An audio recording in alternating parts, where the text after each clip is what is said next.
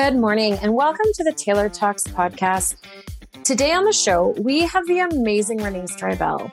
She is a mom, a girlfriend, a business owner, a leader. She is so many things, but she also is a recovered addict. Today, we are going to dive into the topic of food is not the devil. Sound like something you might need to hear? And after the show, please listen for instructions on where to find a super awesome giveaway. Oh my goodness, as you just heard, I am sitting with the incredible Renee Stribbell. And we know each other outside of just the podcast. We've done coaching together, some things like that. But you have a big one that when we were talking, you were like, this, this is what people need to learn and what they need to talk about. Renee, what is the thing you wished people had talked about that you wished wasn't so shameful and a secret? Probably around food and that it's, it's not a bad or a good thing. It's just a thing. Right? Food is not the devil. It's not the devil. It's just, it's just a thing. right? So let's dive into this because mm. this is a big topic for a lot of people is eating and food and diets and body image and self-worth and all of those things. And especially anybody who is raised like 70s, 80s, 90s with like the Kate Mosses of the world and this belief of what we had to look like man, I don't know a mom that wasn't in Weight Watchers or those TOPS classes yeah. or doing the like Jane Fonda aerobics, you know, Tuesday, Thursday mornings at 10 a.m. at the Aqua Center, mm-hmm. right? Like this is, this is your childhood too. This yeah. is very much how we were raised. For you, where did your journey with food start? And tell us a little bit about your story. Well, my uh, journey with food actually started when I was quite young. I was seven years old I was a bit pudgy. You know, I look back at pictures and I really wasn't, but I mean, believed I was very, very pudgy. And, and, you know, I was kind of of the belief system because that was the belief system that was generated was if you're thin, you're happy, right? If you're thin, your looks, if you looked good, if your hair was done, if you had a nice shapely body, if you had all this kind of stuff, then you're happy. And if you weren't, then you were unhappy, you know? And I think we began a diet. I began dieting at that age, right? And it was just, I started to develop this relationship with food that was, there was good food and there was bad food. And if I ate food, therefore I, if I ate the bad food, therefore I was bad. Wow. But I really liked the bad food. I enjoyed it. It was tasty, you know, and then it turned into this thing where food became that, that comfort for me at a very young age. You know, I had big emotions. I wore my heart on my sleeve. I still do. I feel everything. And food was, was that thing that kind of just maybe settled me down a little bit and became a friend. It became that thing that I would use to just kind of get through those big times in my life, those big emotions. Yeah. Right. So it started when I was seven and, you know, and then the shame started to build with it too, you know, because I would gain weight because I was eating and but i didn't want to stop eating because it was the only thing i had in my life that i that made me feel good even for short tiny bits of time. And so as i got older it's just the cycle like you would you're always on a diet. You're thinking about a diet you're eating the foods on the diet and restricting and then you're you know and then you're breaking the diet you're you're cheating which is a word it's just oh, the worst word in diet history ever I cheated. Oh my God, I'm so bad, you know? And then you get this shame cycle and it just builds and builds. And one thing about an eating disorder, it's not something all of a sudden you just wake up and you have it. You no. know, it's it's no. built over time and and you don't even realize like I didn't realize I had an actual eating disorder until I was well into my late 20s. You know, I just thought that I could, couldn't control myself. I couldn't lose weight. Like I just couldn't lose weight. So it was one of those things where I didn't even realize that I had some unhealthy connections with food. Well, and let's break it down a little bit more. Like, so a few things, even just what you said, like cheating. We are ingrained even in school, like cheating is awful and it's mm-hmm. bad and it's horrible. Well, because it is, it goes against morally and ethically who we are mm. as humans to cheat. So then when we incorporate that into an action or an activity, even in our eating, okay, so I'm having this day where I actually enjoy my food or I eat things I quote unquote shouldn't. Yeah. But now I've attached this horrible, disgusting word to it, which just adds so much shame. Like, Mm-hmm. Just like the shame you're attaching to food before you put it in your body. Like that is so ridiculously unhealthy. Mm-hmm. But also going back, what was your parents' relationship like with food? You know, I can't really comment on my dad because I never really noticed, but my mom was the same. She had she had a, just a really unhealthy relationship with food and she, she mm. struggled with her weight. You know, she didn't want me to go through the same thing, right? Because kids, you know, when you're young, they're they're kind of can, can, be jerks and they can be mean if you're if you're overweight and things like that, you know. Totally. And her intention was pure. She just she didn't want me to go through that, and and she struggled with it too. So her relationship with food was very similar to what I was building. Like a lot of shame around to it. There was good and bad. So you were bad if you ate this. And, and I think that's a really important distinction. It's not you shame yourself. If you eat a bad food or you cheat, then you therefore are bad. Like this is like yeah. right in the core of who you are. You are a bad, bad person if you do this. And that was a belief system that was ingrained in me at a very young age. And not just from my mom, but just from just everyone. That's just the way it was. Oh, society as a whole. Right? Yeah. It was just, I didn't, I didn't really, I was surrounded by people that had an unhealthy relationship with food and yeah. body image. Oh, 100%. So when mm-hmm. did you realize that it was such a big issue? If you talk about realizing you had, that you had an eating disorder in your late 20s. So for yeah. most people listening, they're probably thinking, bulimia, anorexia, you know, they're thinking those ones, but you you had gone in the opposite direction.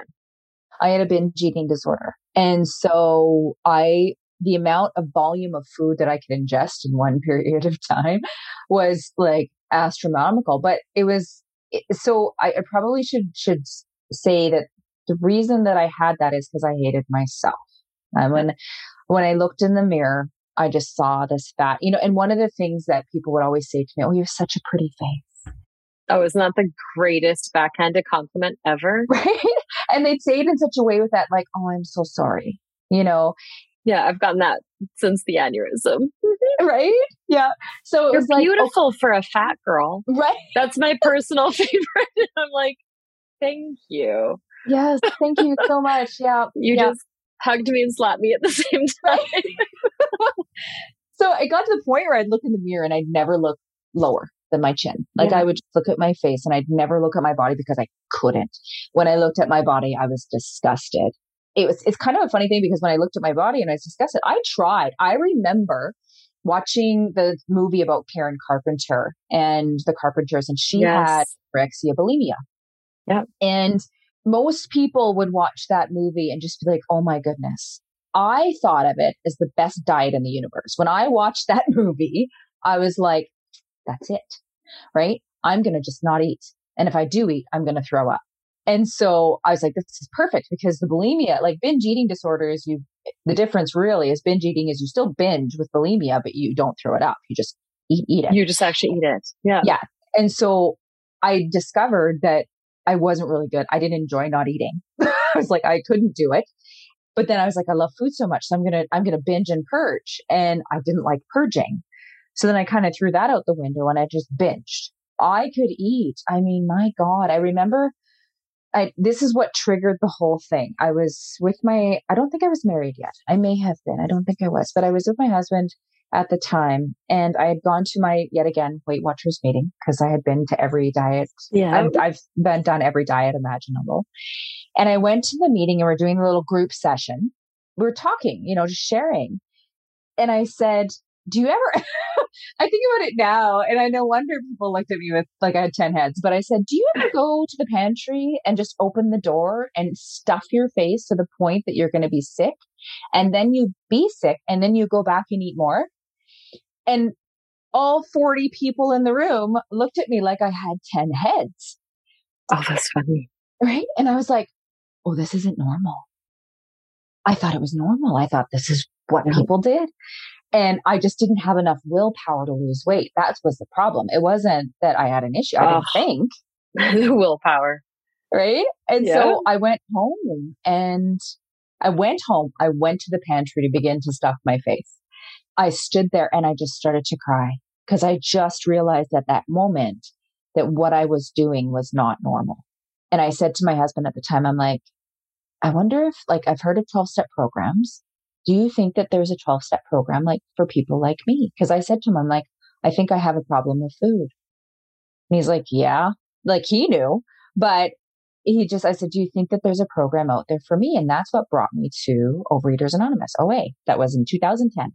Yeah. And that's what brought me. I was like, oh my goodness, I have a problem with food, you know? Huge. And with that, there's often when there is, and we won't, we don't have to get into it, but often when there is, you know, an eating disorder or a hatred of your body or hatred, there's usually a trauma attached to that, right? Mm-hmm. Where it's something has happened and it doesn't even have to be a huge thing, but something has happened, right? That has caused us to view ourselves as not worthy or ugly or gross. I mean, for me, it was overhearing a conversation of about talking about how curvy I was already at nine years old mm.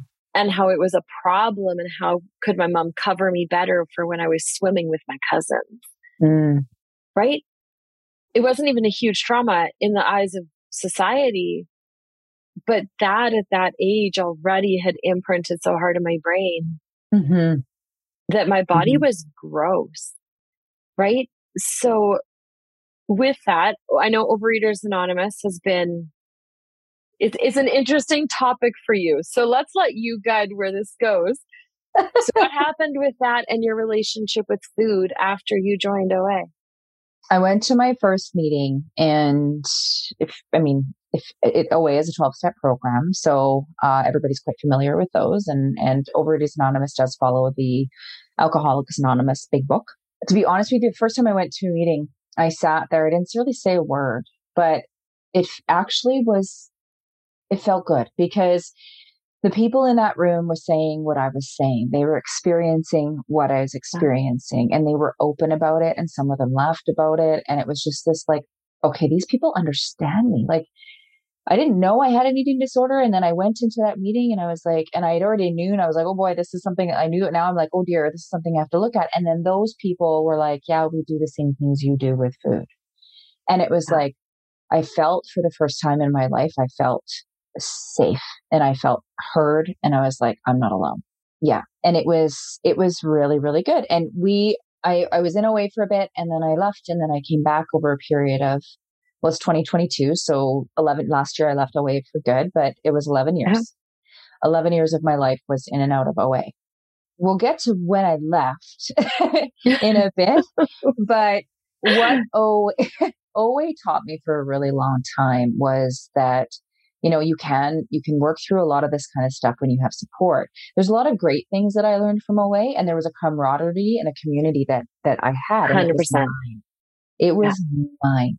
And I could be myself in those rooms and I could say the ridiculous things I did around food, like buying a dozen donuts for my family and eating them before I even got home, you know, right. and then having supper and, yeah. you know, things like that and binge eating on chocolate bars and things like that. I could do that. And, and nobody was like, you know, it was just like, yep, did that too.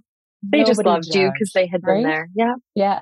So there was a lot of that. And I think it was built on that and I, I, relied on it quite a bit and it did help me in a lot of ways you know and there's there's a lot of benefits inside of the 12 step program because one of yeah. the things that it teaches you is number one to grow up and stop blaming everybody else for your problems and right? Like yeah.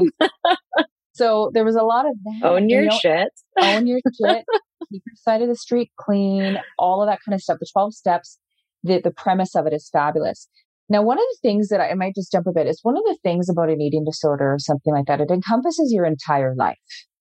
Every yeah. decision that you make, everything that you do, that is always in the background guiding you, right? Mm-hmm. Because you have mm-hmm. no self worth, you have no self esteem, you have no idea who you are, what you what you stand for. You get into relationships because you're trying to find somebody that can feed that insecure part of you, right? So the decisions yeah. that you make, the businesses you do, everything, it's all skewed by this. Yeah. What happened was when I started, I put the food down and I started working the 12 steps, a lot of things came clear that I'd made some decisions in my life that, that I would probably wouldn't have made if I wasn't heavily involved in the eating disorder and all of the mental stuff that goes with it. And so I had to make some tough decisions in my life and OA actually helped me through that. Right. Because I wasn't eating over it. I had to put the food down and I had to actually face some of these things. Well, was, you couldn't run for your emotions anymore. No. That's often the hardest, right? Is mm. with addiction, and I see this every day with clients, right? Is with addiction, when you're no longer participating in your addiction, you still have to find something to run away from your emotions in. Mm-hmm. Right. So either you have to actually like, sit and face what you were running from in the first place, or people often will just find a new addiction. Yeah. Right they'll just find something else to take their mind off of it to drown out those emotions and the voices in their head to still protect themselves. Yeah. Because so much of the addiction, I believe, is just, it's a protective mechanism. Absolutely. You just happen to stumble upon that thing that calmed your brain for a second. Yours just happened to be food. It happened to be food. Food was the primary thing, but let me tell you, I, everything that I did in my life was to escape who I was and who I, oh. who I didn't want to be me. I hated myself. I hated every part of me. I had right. no worth. So yeah, it was food, but let me tell you, I worked way too hard. I probably drank too much. You know, I did all of these things to excess. Everything was to excess. I shopped too much. I spent too much money. I, I did all of that kind of stuff, but food was the primary one for sure. That was the one. But when I started putting that stuff down, what do you think happened to the other stuff? I kind of went a little nutty for a while. they all just got real bad. they just got real bad, but I was refusing to see that. And then, I mean, OA was great. I lost 120 pounds. I felt good. So I used to, and I'll give you like near the end of my OA experience, I, one of the things is, you know, I'm, ad- I'm addicted to sugar. And so one of the, okay, so one of the things that they say, and it's common, is I'm powerless over food and my life is unmanageable. That's a standard saying in OA because yeah. you admit that you are powerless and you need to get help really and find a, a higher power to help you through this, right? Yeah. So, and some people it's God, some people it's universe, some people, you know, whatever it is. You find there's basically it's just ask for help is really what it means. Totally. And, and surrender and trust that, you know, you just, you can't control this thing. And so that's the belief system that I believed was for the rest of my life, I will be powerless over food and my life will be unmanageable if I ingest the addictive foods that cause me to be powerless or engage in binge eating behavior or anything like that. So I, it was so deeply ingrained in me that I couldn't see, like I was a compulsive eater. I was an overeater. I was going to be that for the rest of my life and food ironically became the most powerful thing in my life because I gave it power when I was a kid, but when I put it down, I gave it more power and I had no idea that that's what I was doing. Mm-hmm. Because when you say you are powerless over something, you mean that it has power over you. It controls every facet of you. And when I realized that thanks to your help, I was like, oh crap.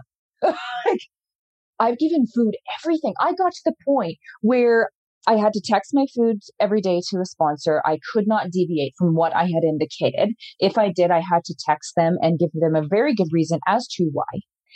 And I would go to, I would come visit my boyfriend and I would bring a grocery store with me. Like I would bring all of the food that I had to eat because I had to weigh and measure and record and report everything that went in my mouth. Well, and food that was actually making you physically ill. It was. It was healthy. Like food. you literally, it was healthy food. But do you remember yeah. the day that I was like, what if you just didn't? And you were like, what? And I'm like, it's physically making you ill to eat what you're having to eat. And you're like, but this is what they told me I have to eat to stay healthy. Yeah, I was physically sick, like, and and my stomach was in pain all the time, and like my digestive system was a disaster. And so, you know, but I was losing weight. I felt great. And, you know, one of the things that OA did teach me is once I lost 120 pounds, I finally went, I can lose weight.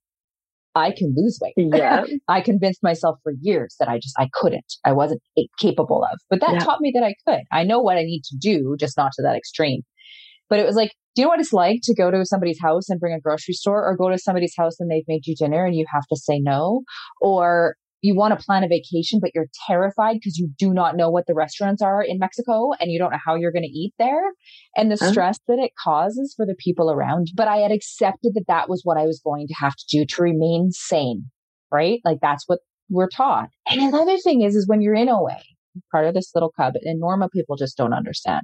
So you kind of get in your little your little bubble of people that yeah. they get you and nobody else gets you and they don't have to understand. You know what else I taught? I found out is I taught my son. And this is probably one of the biggest things that shifted for me was I had taught my son that I had some allergy to food, that I was different than other people. And I, I created, uh, here's a funny thing. I went to OA to stop having an eating disorder, but I think I actually created one.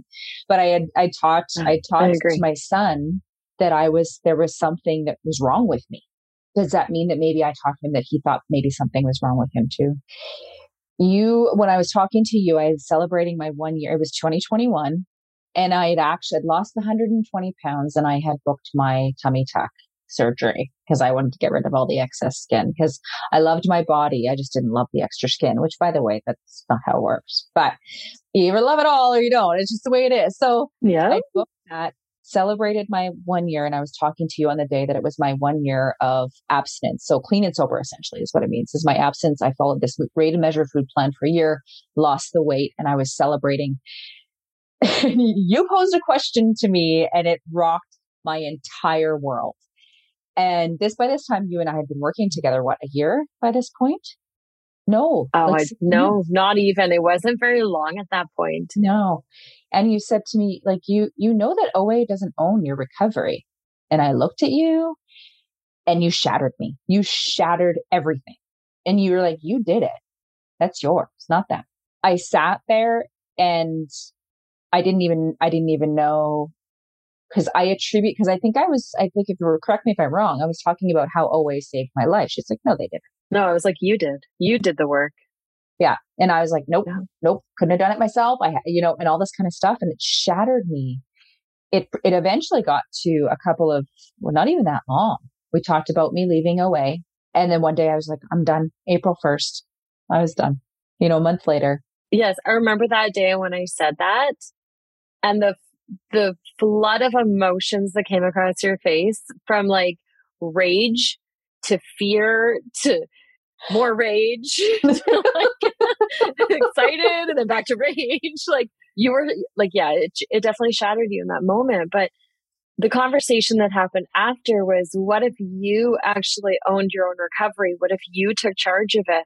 And what if you stopped identifying as a compulsive binge eater and stopped identifying as all those things so that you stopped creating it? Yes. I didn't know how to handle that when you said that. I, I just didn't. Right? Yeah.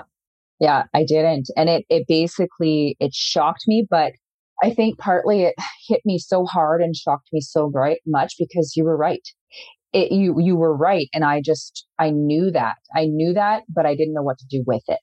There was a tiny, eensy weensy glimmer of hope that maybe I could be normal. I couldn't, I couldn't see how I was going to get there. I had no idea how I was going to get there, but I knew that I had you and you're like, I, I, can call you and be like, what the hell, what is going on? Right. So, yeah. Ugh. So I get emotional about this, but it just rocked me to the core because I believed that I was just going to be a binge eater, a compulsive eater for the rest of my life. That's just the way it was. And then we, we, uh, I made the decision to leave OA. I was terrified and it was really funny because I called my sponsor and told her. And I said, I've made the decision to go my own way. I'm leaving OA. She was just like, it's not going to work. Essentially was the general message like you're going to fail and you're going to eat again and you're going to get fat and you're going to you know all this kind of stuff was essentially the message that was given to me. Because that's what we believe. When somebody leaves the program we kind of like oh dear. Yeah they're back out.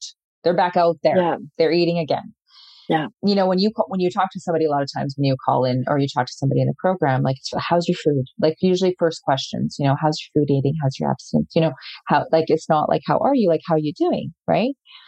It's, it's a really interesting thing. And when I left OA, it's kind of like, like a really bad divorce at first because you're just like anger. You, you're like angry. And then you're trying to figure out what the problem is, is when you've been programmed for that long to believe certain things, to break that programming is really hard psychologically and emotionally. You're very lost yeah. on who you are. I was, I was so lost. I just, I was so lost. I didn't know. And I was angry because I felt that OA took so much from me. They took 10 years of my life. You know, yeah. where would I have been if I didn't go there? And I was really, really angry for a long time. And then we, we, you and I did some exercises around food. And I remember I was talking to you one day and I think we are just talking about like I really wanted nachos and cheese or something. I can't remember what it was. You wanted chips and salsa. Chips and you salsa. wanted chips and salsa. You're like, but I can't. That's bad. That's bad, and it's not at my mealtime. Like I can't have snacks. Yeah. And you're like, go get one.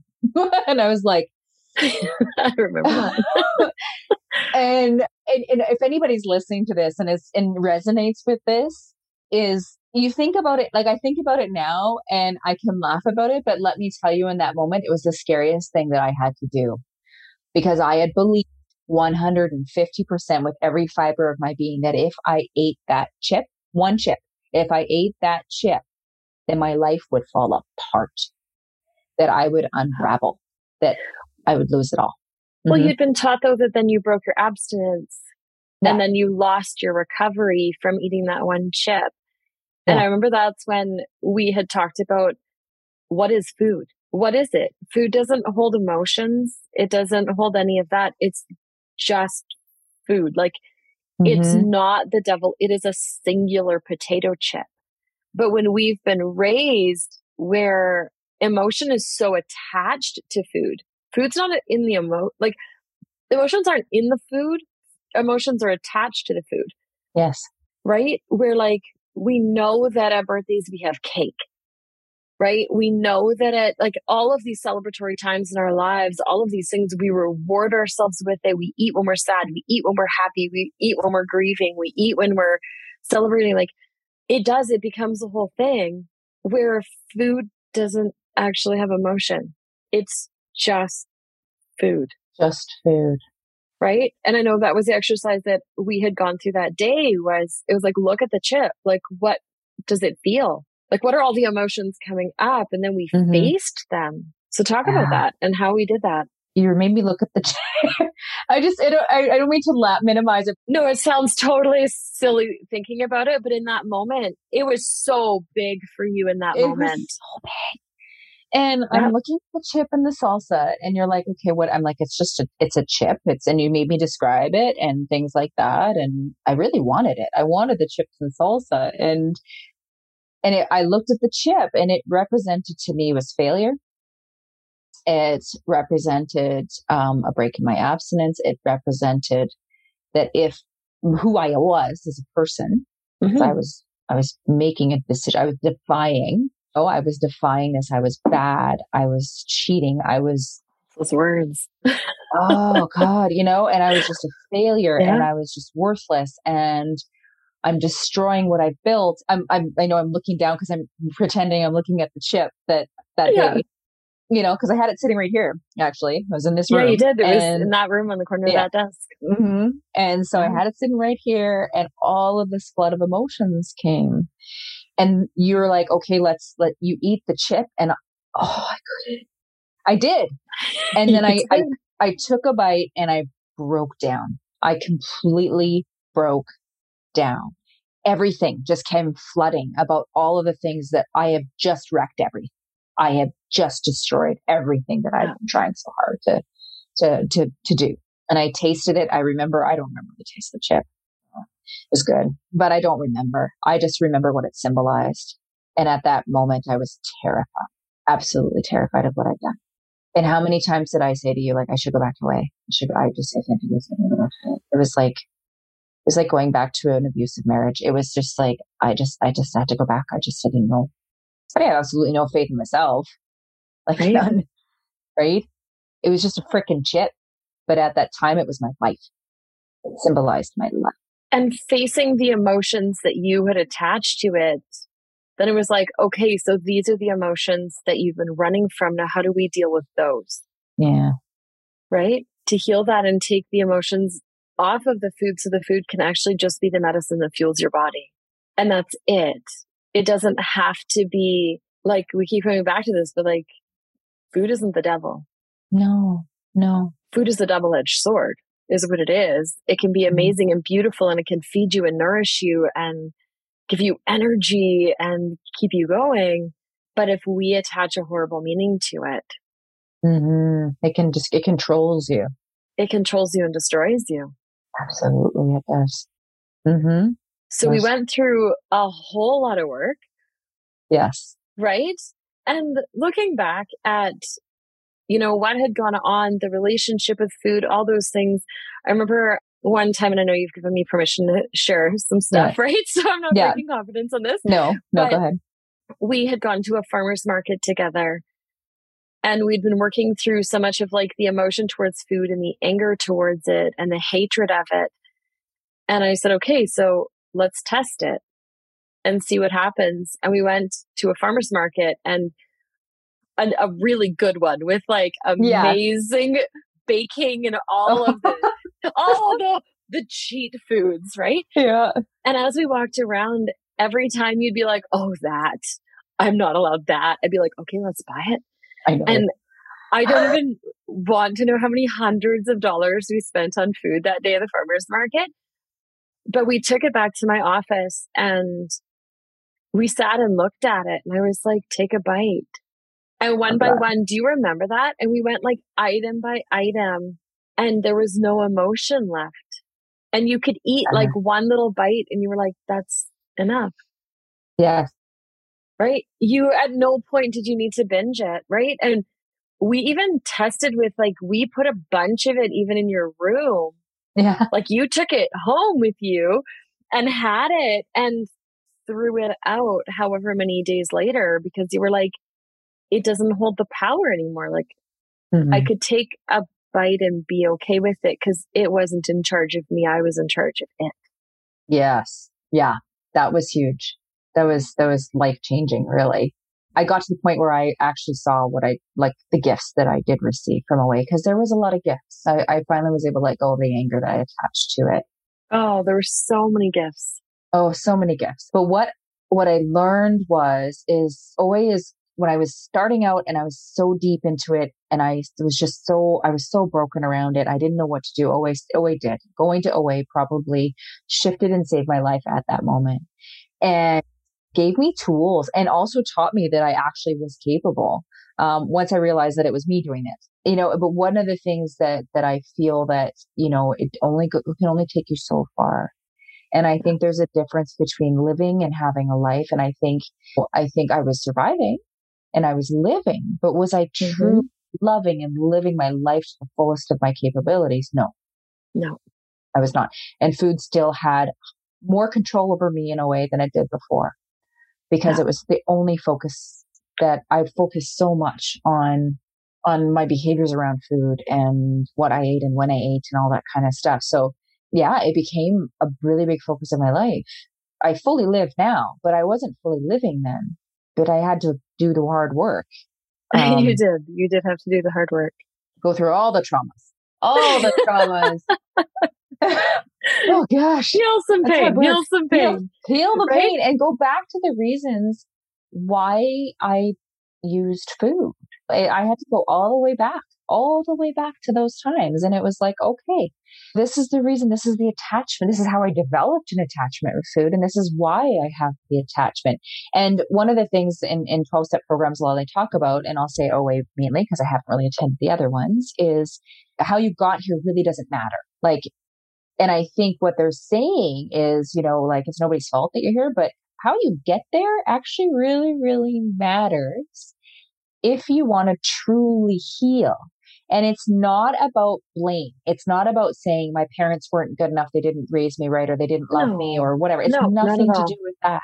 It's how did I get to the point where I'm making the decisions that I'm making and how can I let go and forgive and just, just love and, and go through compassion and things like that so that it no longer drives my decisions. Right. And, and that's healing and that's beautiful.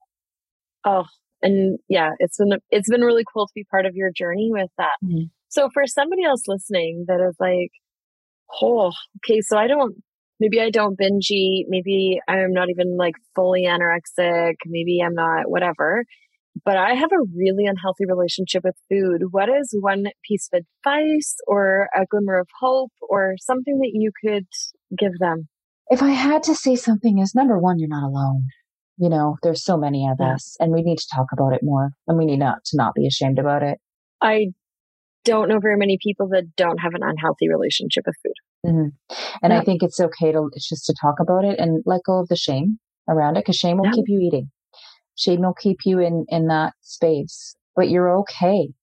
You can handle more than you think you can. And eating whatever it is that day to take away the pain, maybe that's what you need right now but it doesn't mean that you're going to need it forever. And one day you're not, you're going to be able to actually face life and go through life and go through hardship and pain and sadness and happiness and all of the emotions without having to, to suppress those because all emotions are valid. Being sad, being happy, being angry, being lonely, all of them are valid and you have every right to feel them and yes. give yourself permission to do that because when we eat or we do something like that, we're trying to tamp that part of us down. And food isn't a friend. It may be for the time. Like I can honestly say there are mo- moments in my life that food probably did save my life. I needed it at that time.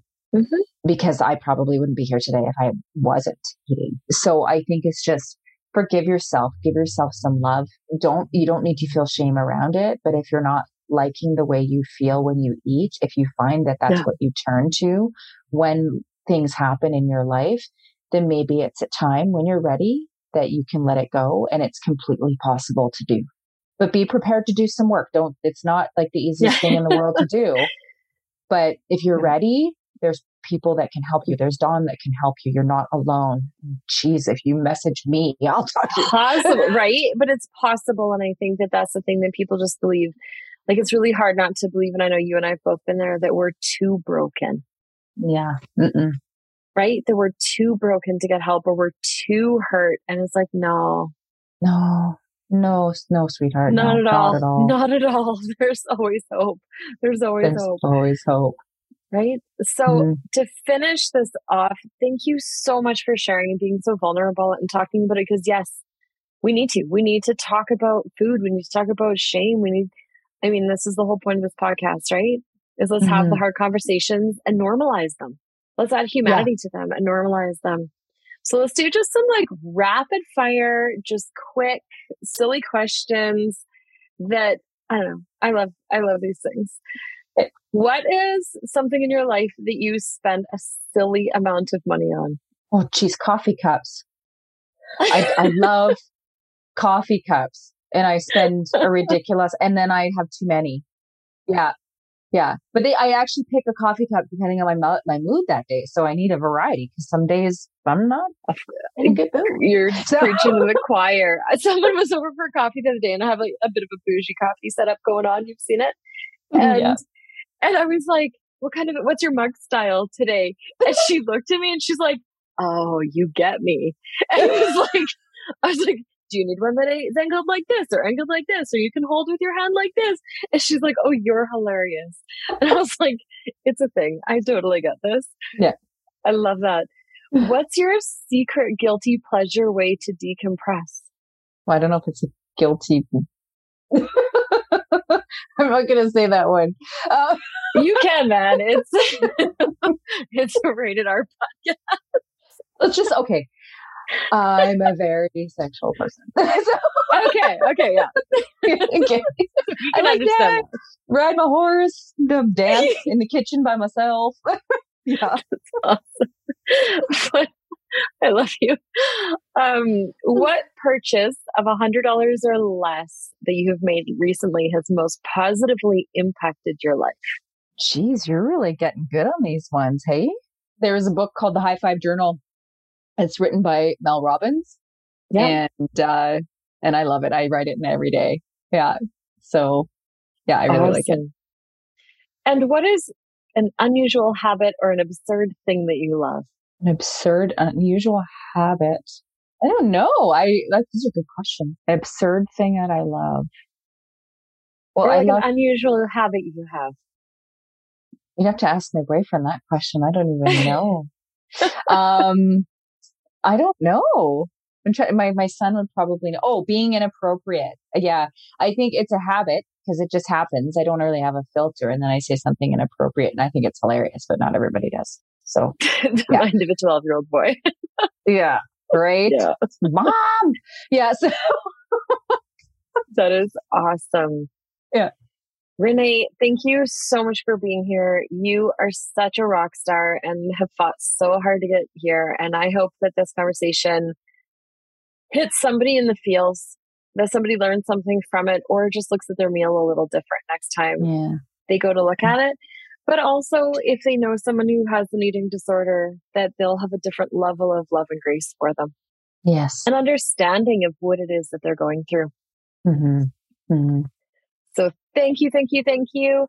Please, please, please reach out to, I mean, OA, to either of us. All the contact information is in the show notes. There's also going to be a really fun giveaway, little freebie for you if you go to the show notes and click the link. Please listen wherever you hang out with your podcast, wherever you listen to your podcast on Spotify or iTunes, wherever they are. And we'll see you again here in a couple weeks. Thank you so much for hanging out with Renee and I today.